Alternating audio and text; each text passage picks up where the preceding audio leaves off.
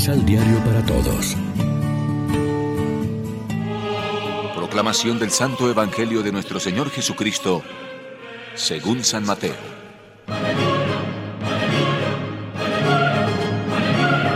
Estén despiertos, porque no saben en qué día vendrá su Señor. Fíjense bien. Si un dueño de casa supiera a qué hora lo va a asaltar el ladrón, seguramente permanecería despierto para impedir el asalto de su casa. Por eso estén alerta, porque el Hijo del Hombre vendrá a la hora que menos piensan.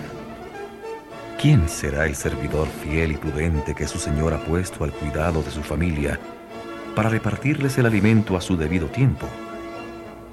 Feliz ese siervo a quien su Señor al venir encuentre tan bien ocupado. En verdad les digo, le confiará la administración de todo lo que tiene. Al contrario, el servidor malo piensa, mi señor demora, y empieza a maltratar a sus compañeros y a comer y a beber con borrachos. El patrón de ese servidor vendrá en el día que no lo espera y a la hora que menos piensa. Su patrón le quitará el puesto y su suerte será la de los hipócritas. Allí habrá llanto y desesperación. Lección Divina Amigos, ¿qué tal?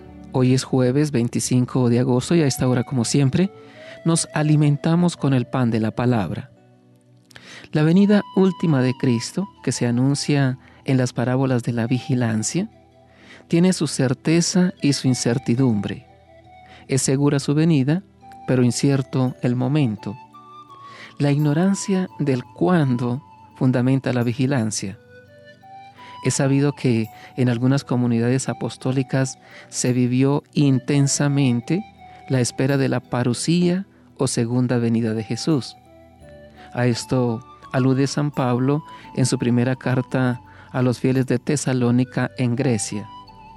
Es el primer escrito de todo el Nuevo Testamento, hacia el año 51, y es la primera lectura estos días en los años impares.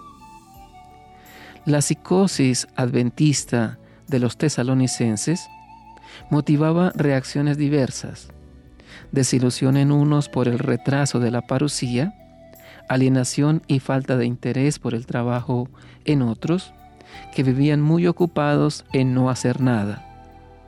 El apóstol Pablo advierte a todos de los espejismos de la impaciencia, y después de recordarles que el día del Señor llegará como ladrón en la noche, los exhorta a la vigilancia activa con estas palabras. Ustedes, hermanos, no viven en tinieblas para que ese día no los sorprenda como un ladrón, porque todos son hijos de la luz e hijos del día.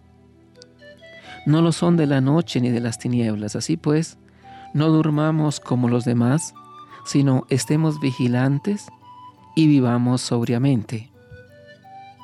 En otra ocasión escribiendo San Pablo a los Corintios les dice, no carecen de ningún don ustedes que aguardan la manifestación de nuestro Señor Jesucristo.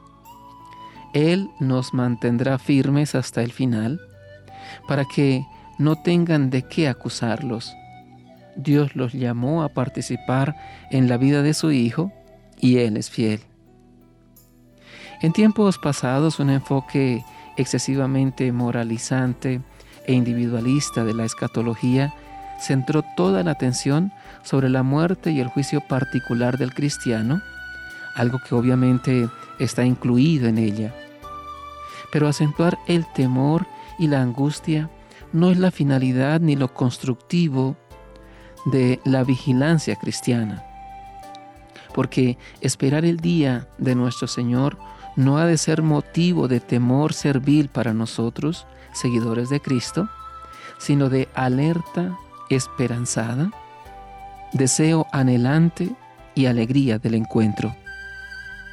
Reflexionemos. Acostumbramos a pensar en nuestro final no como tragedia, sino como alegría y esperanza, como oportunidad del encuentro definitivo y eterno con Dios? Oremos juntos. Ayúdanos, Señor, a descubrir tus constantes venidas en el curso de la historia de cada día y cada hora, en el hermano que necesita de nuestra ayuda y cariño, en los hombres y mujeres que sufren y te buscan, para que caminando en la esperanza de la nueva tierra, alcancemos el nuevo cielo en que habita tu justicia. Amén. María, Reina de los Apóstoles, ruega por nosotros.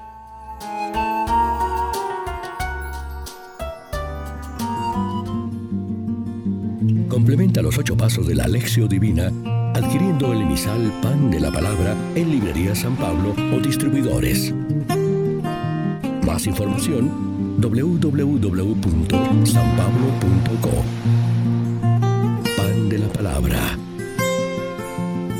Vive la reflexión.